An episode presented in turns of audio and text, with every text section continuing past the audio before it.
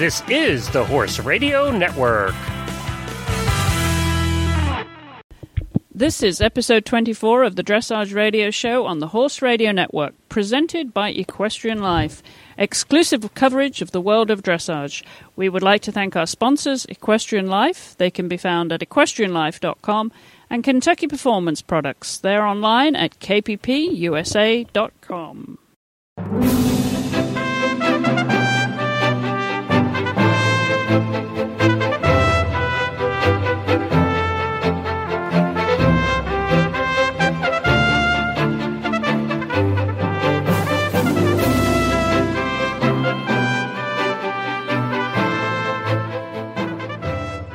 This is Chris Stafford in Lexington, Kentucky.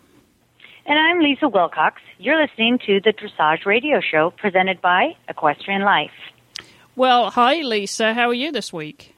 Great, Chris. How are you doing? I'm doing great too. We've had some wonderful fall weather up here in Kentucky, and I know you're just getting to the best time of the year in Florida, right? Ah, things are starting to cool down. we like that. and then, of course, you have to get used to all the people migrating south to enjoy that uh, weather too. Waiting in restaurants. Uh, Very slow on the intercoastal. All those fun things. Traffic jams on the intercoastal. Love that. Well, we've got a great show this week, Lisa. We're, uh, we're going to uh, be talking to Guenter Seidel, who I know is a great friend of yours, former teammate of yours. Love him uh, dearly. Can't wait yeah, that's going to be a lot of fun. So uh, I think uh, we've got a big show today. But before we get to that, we want to um, just talk about the news of the week. And it's been a big new, big news week, or the last two or three weeks have been quite big. We've had the Global Dressage Forum, which took place in the Netherlands um, a couple of weeks ago now, and that was attended by you know all the important people in, in Europe in the dressage world, and and from here, of course.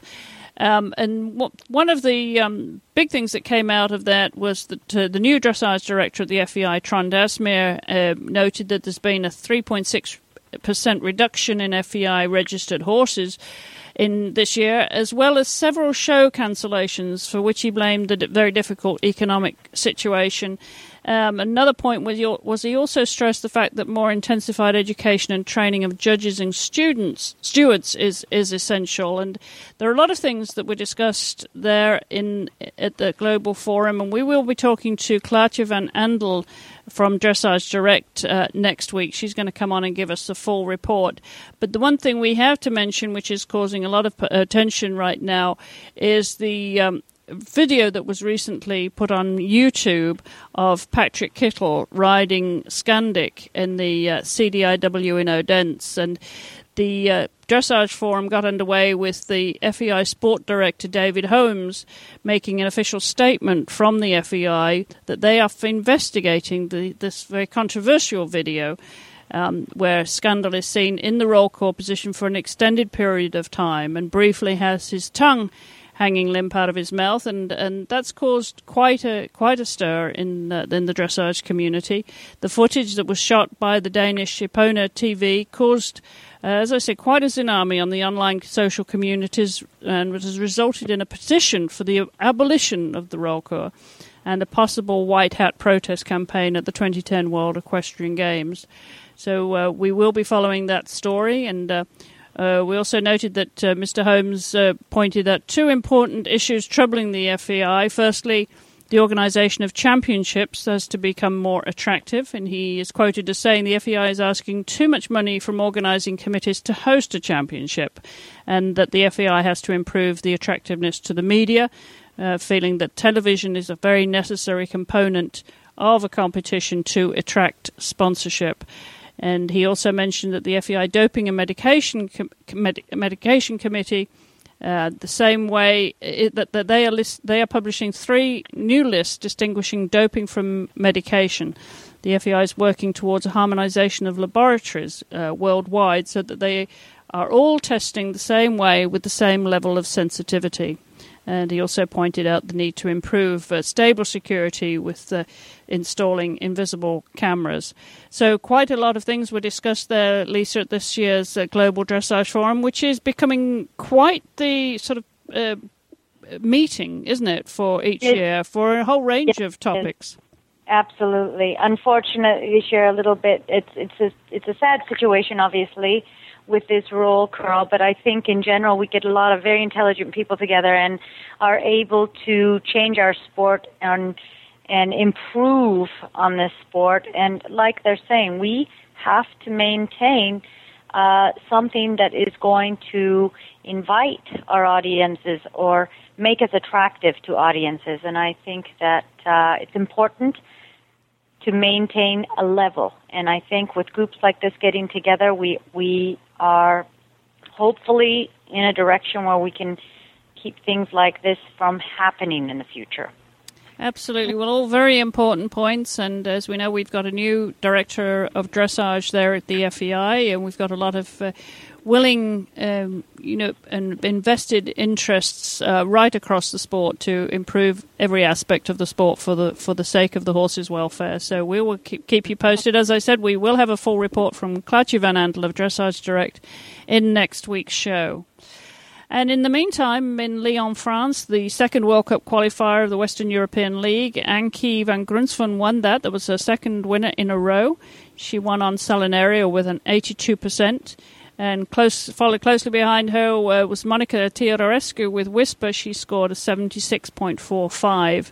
And, then, she was followed by Denmark's Nathalie zu Sayn-Wittgenstein with Rigoletto on 75.5. Unfortunately, Edward Gal's uh, show ended very abruptly in the Grand Prix when Sisther de Jeu, who's a very impressive mare, following on in Totilas's tracks, um, and he he really did impress with that mare in Odense a couple of weeks before. She unfortunately bit her lip uh, and had to be withdrawn when uh, it started bleeding. So uh, uh, uh, again, the welfare of the horse was paramount. So Edward decided to take her home and save her for another day. Uh, but that would have been right, quite a tough competition, Lisa. We know watching watching the Dutch now. You know, you've got Anky trying, obviously, all with all guns blazing to try and maintain her authority in Holland. But she's got a lot of tough competition now, isn't she? With Edward. Well, and look Adelinde. look at Edward, not just one but two. Yes. and uh, it's uh, and Hans Peter Minderhout coming with his, and uh, my goodness, and Adelinde. I think it's a quite a healthy situation. very there for, very, uh, very very strong uh, when you think of you know the world the World Equestrian Games next year. Um, you know what a wonderful situation they are in for team selection. Fabulous. They have so many good riders and horses right now. Um, that's that's going to be that's going to be a tough one for Germany It is to swallow. Is. I think It that's is. they've. I don't think we've ever seen Germany in such a weak position at the moment. It's tough to say who's got horses, but these guys have got two and three horses apiece almost. Between Edward Gal and, and Hans Peter Minderhout, his yeah. friend, and then Cornelissen, and Yep. then we have uh, the daughter of uh, uh, who rides Sunrise. What's her name again? Oh yes, uh, Right. Im, Im, Imka. Sh-. Yeah. Imke Bartels, yeah, Yep. exactly. yeah, So absolutely. Anky, but you know something? I think Anky's been wanting this competition, and since she hasn't been able to find it in other countries, she's getting this at home. yes, She's she's able to compete with her own her own kind. that's right. So uh, that's right. She certainly hasn't got to go far now to keep her on her toes. Exactly. Well, speaking of the Germans, um, we need to mention the big news out of Germany's dressage world this week is the birth of Frederick for uh, Isabell Werth, um, you know, who she was on the show a few weeks ago. She just gave Yeah. birth this past weekend to her son. Saw that. How exciting for her. Isn't that wonderful? So, uh, Isabell, if you're listening, and you know we loved having you on the show, uh, big congratulations from all of us here at the Dressage Radio Show. The birth of Frederick. Apparently, he was born very healthy, 51 centimeters long, and I can't remember how many grams. Can't convert that quickly enough, but No. it sounded like a very healthy baby boy. That's fabulous. I bet she's going to be happy to be getting into getting into the saddle again. Yes, absolutely, without the bump. Yes, without the bump. All right, terrific. Well, we're going to take a short break here now, Lisa, before we get to our first guest, and we're going to hear from our sponsors, Equestrian Life. It is fantastic to have our friends at Equestrian Life as the title sponsors for the Dressage Radio Show. If you have not been to Equestrian Life yet, you need to go. In addition to being the official social community for the Horse Radio Network, it is one of the fastest growing horse communities on the internet. It is truly the Facebook for horse people. The goal of EquestrianLife.com is to bring equestrians together and to provide them with the breadth and depth of information and tools they need to learn and connect with other horse lovers who share the same passion. EquestrianLife.com is a fun, inviting website that strives to provide its members with a world class experience that fosters the expression of all the ways people enjoy their horses and the people who are part of the horse world. EquestrianLife.com's social media platform provides users with cutting edge applications and tools such as people in horse profiles, social Q&A, status updates, messaging, photo uploading, groups, comments, blogs, expert high definition videos, directories, birthday reminders, alerts, messaging, and on and on and on. In addition to their partnership with the Horse Radio Network. This community is designed by horse people for horse people and is filled with educational and entertaining video and audio all about our horses. Right on over to Equestrian Life today. Sign up for free and tell all of your friends. If you love horses, equestrianlife.com is the place to be.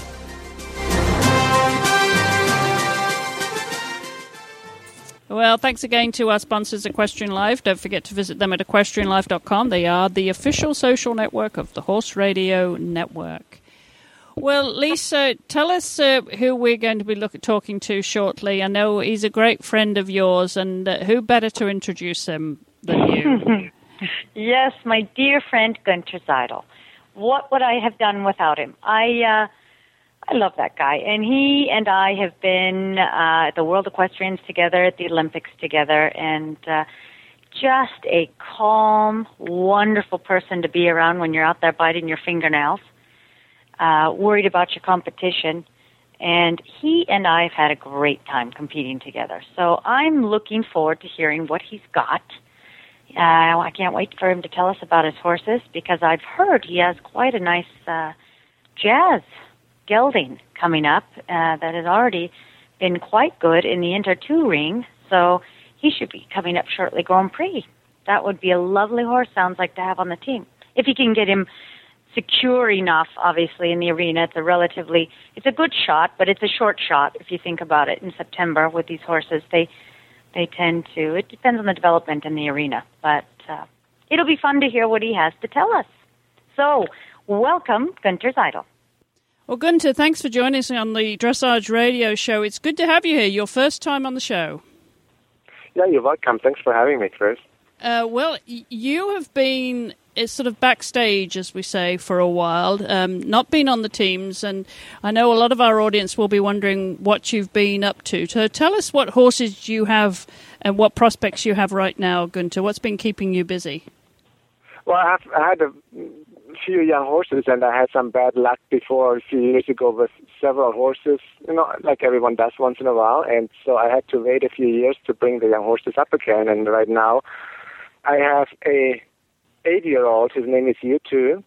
He is a um, Dutch horse by Jazz, big chestnut, and um, he is getting ready, hopefully, to do the Grand Prix by the end of this year. We have another show in December, a small show. I will start him in his first Grand Prix, most likely, and hopefully, if he is, plays with everything and does not get stressed out, I will show him in the Grand Prix next year.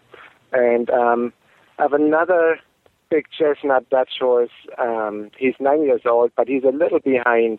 He's doing Prix St. Georges I won also with quite good potential for Grand Prix. Um, but he will stay in the small tour this coming year. He he was sick last year. He had um, a bout of hepatitis, and that laid him up for six months.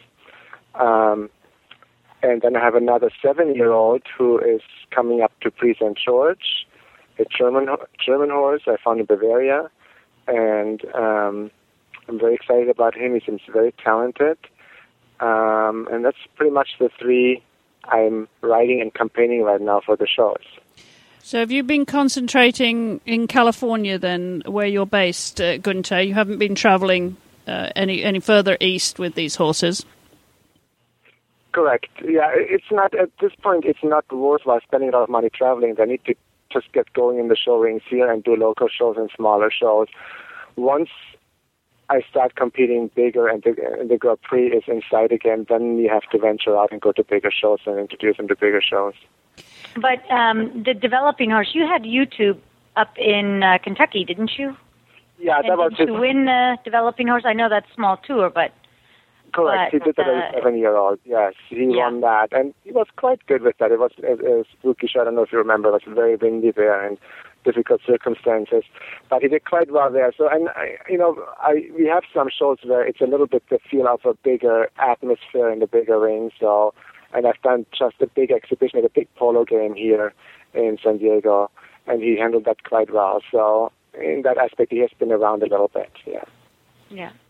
And tell us a little bit uh, about your situation there in California, in San Diego, Gunter, just for the sake of pa- painting a picture for our audience here of uh, what your training facility is like and, uh, and your clients. And do you have students that, that board with you or people that come in each day? I'm at a big facility. It's called Albert Court Limited, and it is in the middle of Rancho Santa Fe. It's a very beautiful horse area, and it's quite a big facility um, with about 50 stalls. And there's Christine Traurig as another dressage trainer in the same facility, and then a jumper trainer, and the owner rides also jumpers. And it's um, we have a big grass field, big jumping field, and nice trails around. So it's very, very comfortable and nice for the horses. Um, and in, in we have maybe a total of 20 between Christina and myself, maybe 20 to 25 dressage horses there, but that's it. Um, I basically just ride my competition horses and then maybe do two or three lessons in addition a day. But that's and that's usually trailer in lessons, other trainers from the area who trailer in once or twice a week. Um, you know, someone like Elizabeth Ball and um, a named Sandy Burns. Um, and I have one student who's actually stabled at Albert Court with myself. Um, but that's pretty much it. So I don't teach that much. Even though I enjoy it, I don't teach that much. And you are involved with this uh, D- USEF's developing dressage training clinics tour uh, with with Steffen Peters and uh, Debbie McDonald. Uh, uh, tell us about that because aren't you getting ready to to uh, present one of those clinics in Florida in December, Guenter? Yes, I've I've done it long, long time ago, maybe six, seven years ago once, and then I have not given clinics since then. I don't like to travel for clinics and leave my home basically and my horses. Um, but with the programs now, I had Annie Gribbons actually had called me and uh, tried to set something up. So I finally gave in, and it's not that I don't enjoy it. I love I love doing it. It's just the traveling and being away from the horses, which I don't like.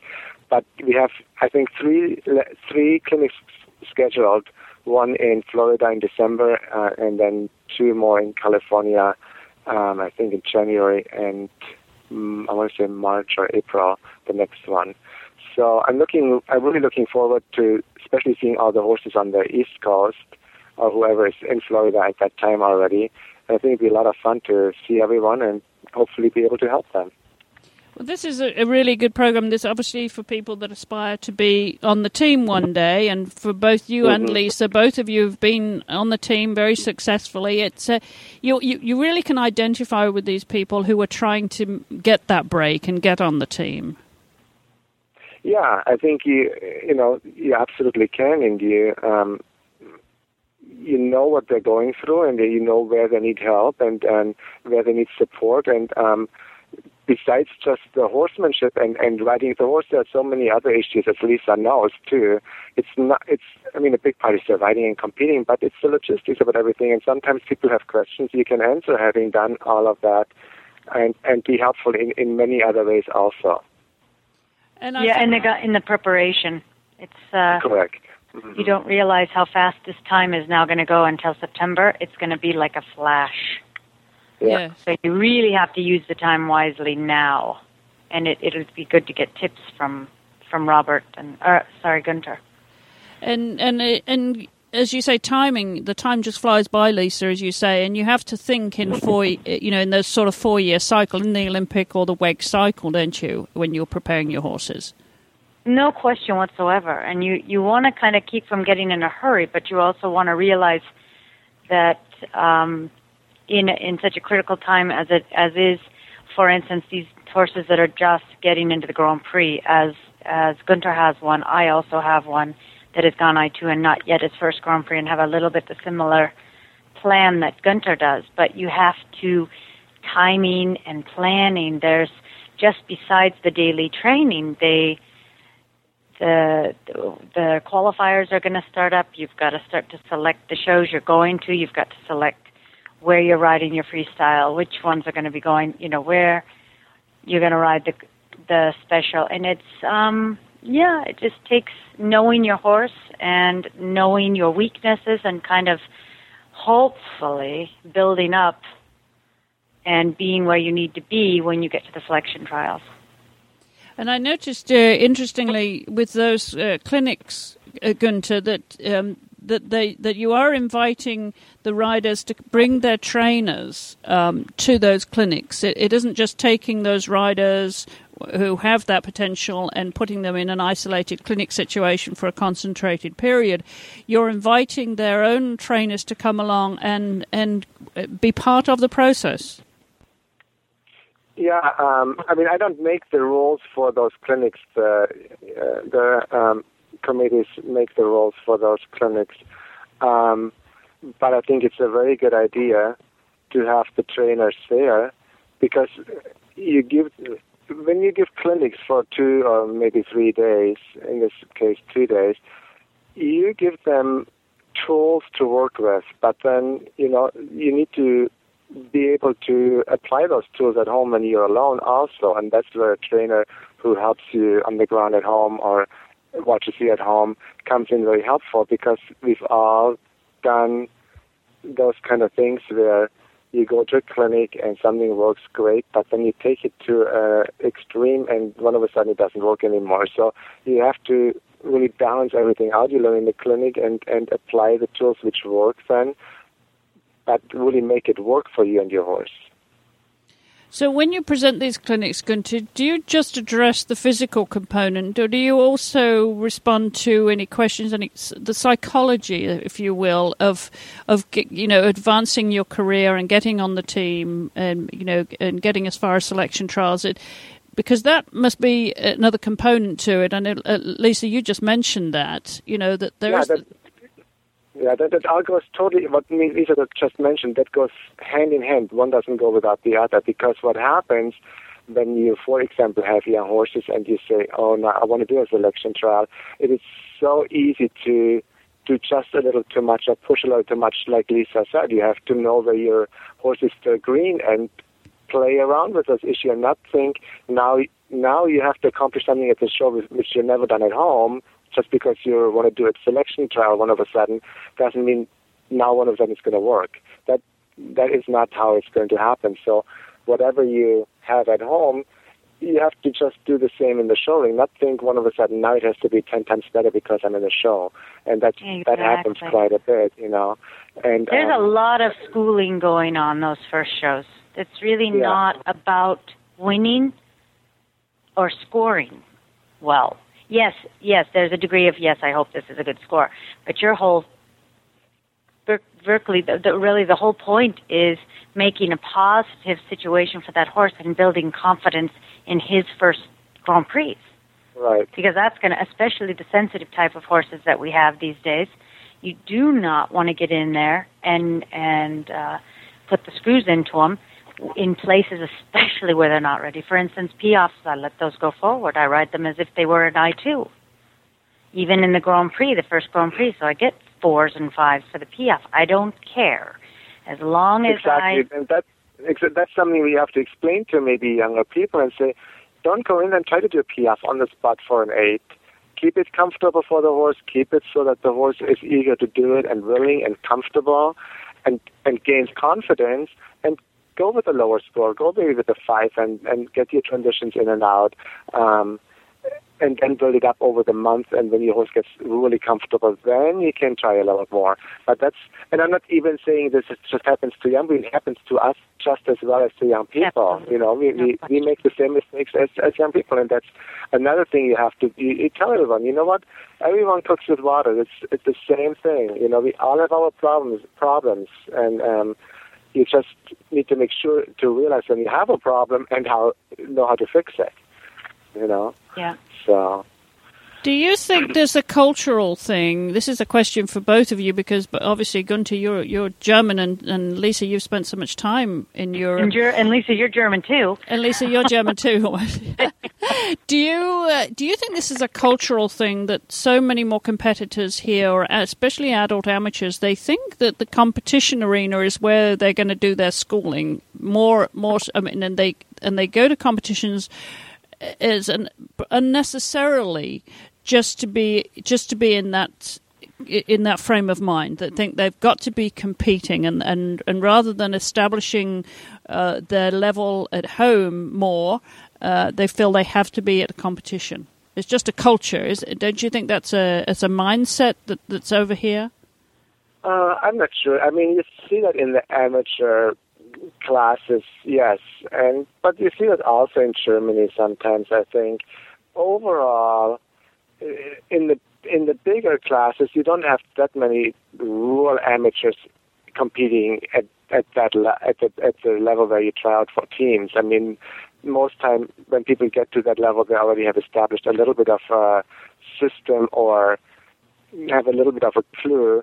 I think that a little bit of a difference in Europe for me is that really 99.9% of the people come there with with their trainer or their ground person they have in their corner and they work with. And here, too many people are on their own, including myself often because we don't have someone regular with us all the time. And I'm sure Lisa can attest to that also. I mean, you have Ernst with you all the time, and you know, you take the But you know something. This is where, but th- this is where then I look for that. If it's Robert in Florida or you at the selection trials, Well, no, I, I know thing. I know better than to try to go over there and not have eyes on the ground, and that's when I I I can uh, can tell you he has a beautiful facility because I got stable there. But anyway, um, that's where I was like, Guenter, please, I need your help. Do you have some time? And Mhm. uh, and I was very very grateful to have his eyes on the ground. He was very helpful for me. Yeah, I do the same thing, and I'm very fortunate I have Christine here at the barn, so we can we help. Christine has an excellent eye, and we help each other on a daily basis. When we we ride together, and when someone takes a walk break, you watch the other person and say, "Hey, this doesn't look quite right. This is great. Do a little more of this." And it's, I can't even tell you how incredibly helpful that is. You know. Exactly. So, but it's important to take someone like Lisa that when it comes down to the shows, you have to have someone in your corner. You know. yeah, So that's very important also. Yeah. Well, terrific. Well, you guys have both been on the same teams together. Um, there, there must have between you must have some wonderful memories. Any, anything, anything. Hence Ken and Barbie.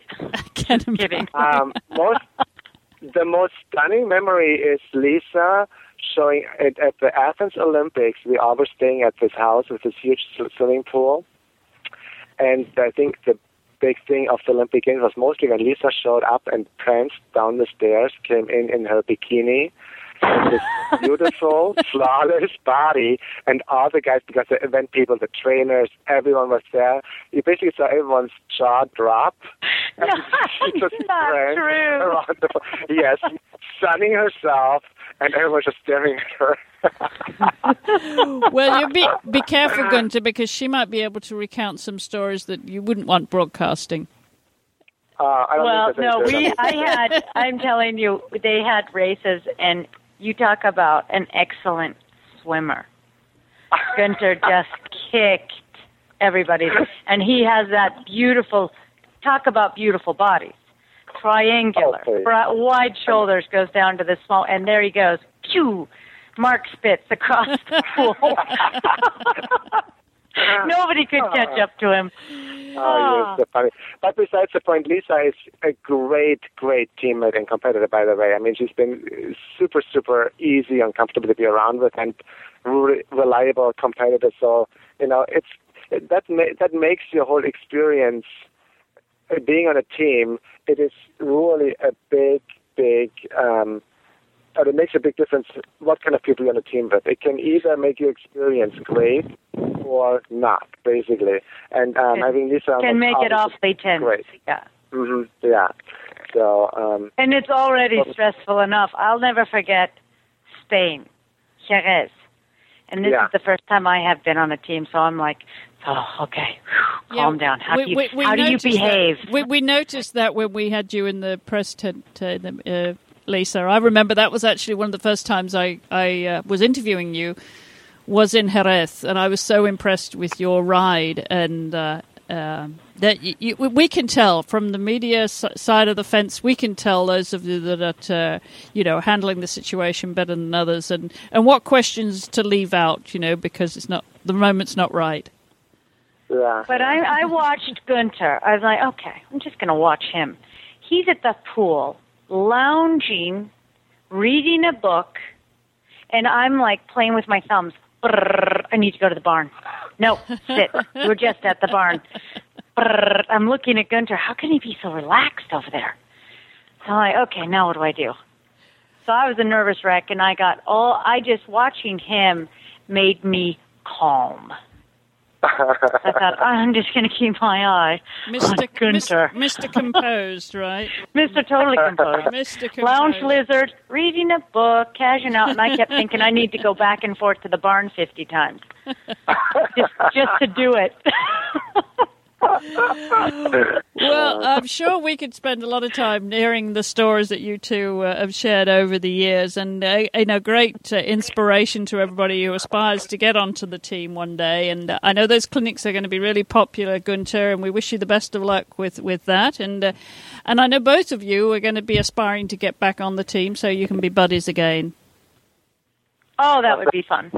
All right. Well, we wish you the best of luck with your young horses, Guenter, bringing them along, and I really appreciate you spending time with us today. Thank you so much. Well, thank you for having me. It's been very nice. Good to talk to you. Well, that was so much fun hearing from from Guenter, and uh, like you, you know, bringing on these new horses, hoping hoping that you'll get back on the team. Um, you know, before before you get too much older, because I know he's coming up to that sort of golden age in his life too, isn't he? I didn't dare bring that up. Uh, Golden age, never. he's coming, we're fighting it tooth and nail, never. but I know he's got a big birthday coming up, isn't he? I think the next. He, I, I'm, I'm sure he does, and it's going to be forty in our minds. Good. So. Okay. All right. We'll leave it at that. All right. Exactly. Well, well, we're going to take another break here to uh, hear from our sponsors, uh, KPP. And then when we come back, we're going to hear from Lisa and her training tip of the week. Don't forget your horse this holiday season, and what is more important than your horse's health? Kentucky Performance Products offers you the quality assurance that you are looking for for your horse. Each supplement is manufactured to exacting standards in certified facilities. Their ingredients are sourced from highly reputable suppliers, and their formulas are fixed to ensure consistency in each bucket. When you purchase a supplement from Kentucky Performance Products, you will see the results you expect and the quality you can count on. They guarantee it. Kentucky Performance Products has recently unveiled their newest product called Contribute. Unlike other o- omega 3 supplements, Contribute contains both plant and marine sources of omega 3 fatty acids. Omega 3 fatty acids support virtually every system in the horse's body, including the immune system, reproductive system, nervous system, bone development, and the cardiovascular system. Contribute offers horse owners, breeders, and trainers an affordable way to provide beneficial omega 3 fatty acids. It is recommended for young horses, horses in training, stallions, broodmares, and seniors. Learn more and about Contribute and all the products at kppusa.com. That's Kentucky Performance Products at kppusa.com. Well, thanks again to our sponsors, KPP USA. Don't forget to visit them at kppusa.com. Well, Lisa, what have you got in store for us for a training tip this week? I have a great, um, you know, and when we we get busy with competitions coming up, we kind of get in a hurry with our work, and uh, the need to be warming our horses up and very well cooling our horses down. I think that uh, it takes joints quite a bit of time to build all that synovial fluid that lubricates them through walking and trotting and cantering. And so my tip of the week would be really pay attention to your warm-ups before you get busy. Give your horses a good 10, 15 minutes of walk before you get to trotting. Really appreciate the size of your horses, the function of tendons and joints and ligaments and how that all works together and blood flows through to give it more elasticity. So take your time warming up. I warm my horses up within the length of the neck, long and low, nice elastic bending, you know, big circles, starting out on big circles and then slowly spiraling down. And just as that's important warming up, when you're done with all your hard work and your collection work and your movement, it's just as important to take that time to stretch those muscles back out and have them cool down properly. You don't want them to cool down in a knot.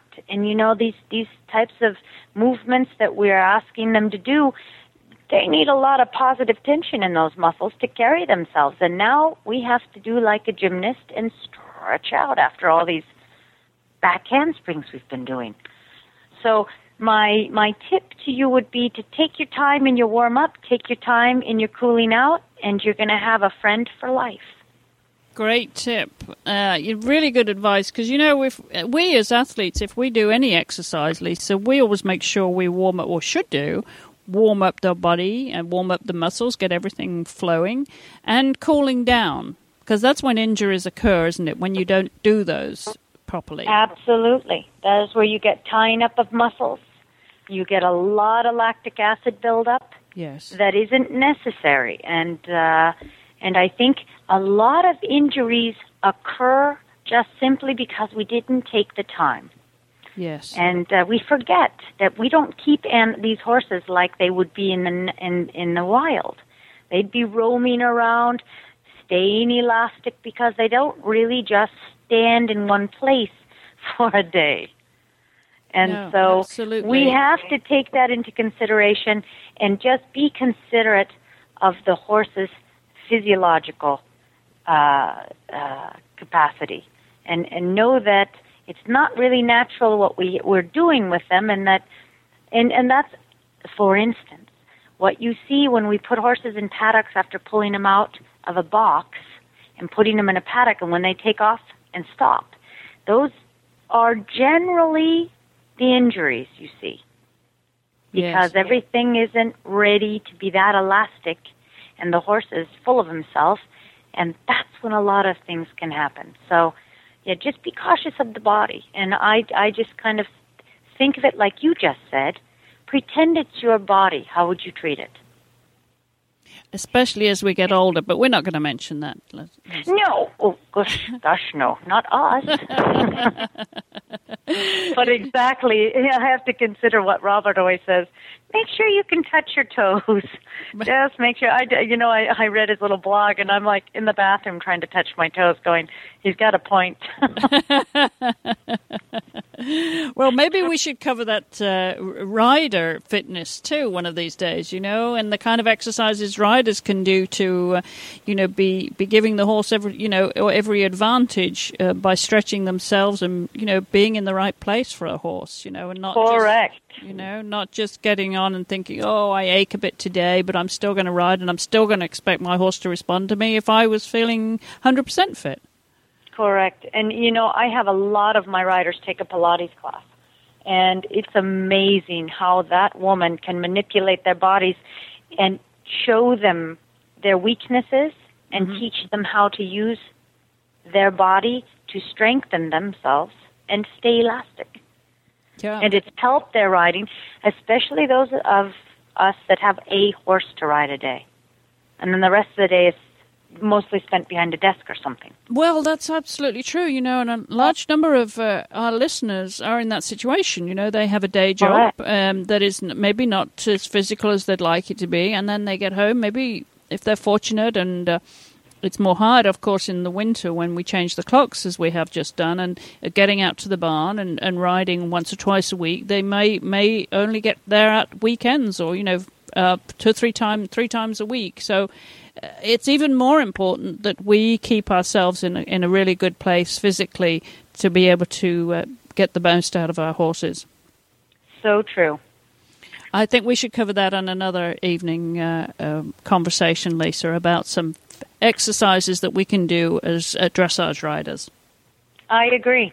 Completely. All right. So if you have Okay. any questions on that subject, those of you who are listening tonight that think, ah, that's a good idea, send us your questions um, or any comments and mentions and suggestions um, because we'd love to hear from you. And we will address that, Lisa, um, yeah, maybe in, in a couple of weeks' time or next time you're on. Um, I think we'll take up that subject. Okay, great. Terrific. All right. So um, that about wraps it up for us this week, um, Okay. Lisa. But I think you've got a few show notes to remind our listeners about. I sure do.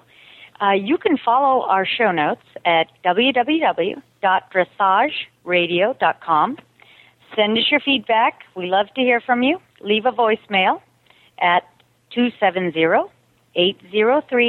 270-803-0025 or email us at chris at horseradionetwork.com.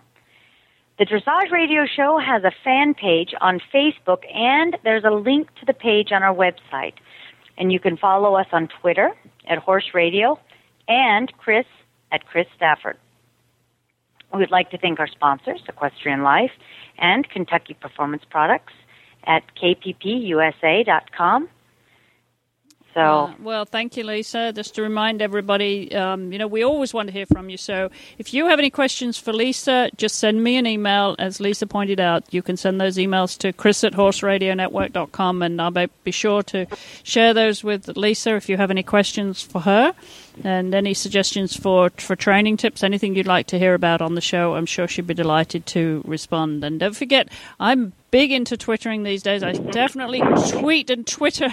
we have to get you into that, Lisa. Uh, no kidding. I hear it's contagious. It, it is contagious once you start, and uh, it- it's it's uh, it's a great way to just you know in a snapshot. And we always uh, do you know we just give a snapshot of when the when the show's going to be posted. So if you follow us on Twitter, you can follow Horse Radio. You can follow me at Chris E Stafford. Don't forget to put the E in the middle of Chris E Stafford. Uh, we're both on Twitter, and we tell you when the shows are going to be posted and uh, who's coming up as guests on the show. So it's a great way to keep a track of uh, the Horse Radio Network generally. And and uh, in the meantime, I'm going to help Lisa get onto Twitter so she can tweet herself away. Lisa will be evolving. Yeah. Absolutely. We'll get into the social media network after all. All right, Lisa. Well, thanks so much for joining us this week. It's been a lot of fun, and I hope you've enjoyed it too, and talking to your old friend Guenter. As usual, I had a wonderful time. Terrific. Thanks for listening and enjoy your riding.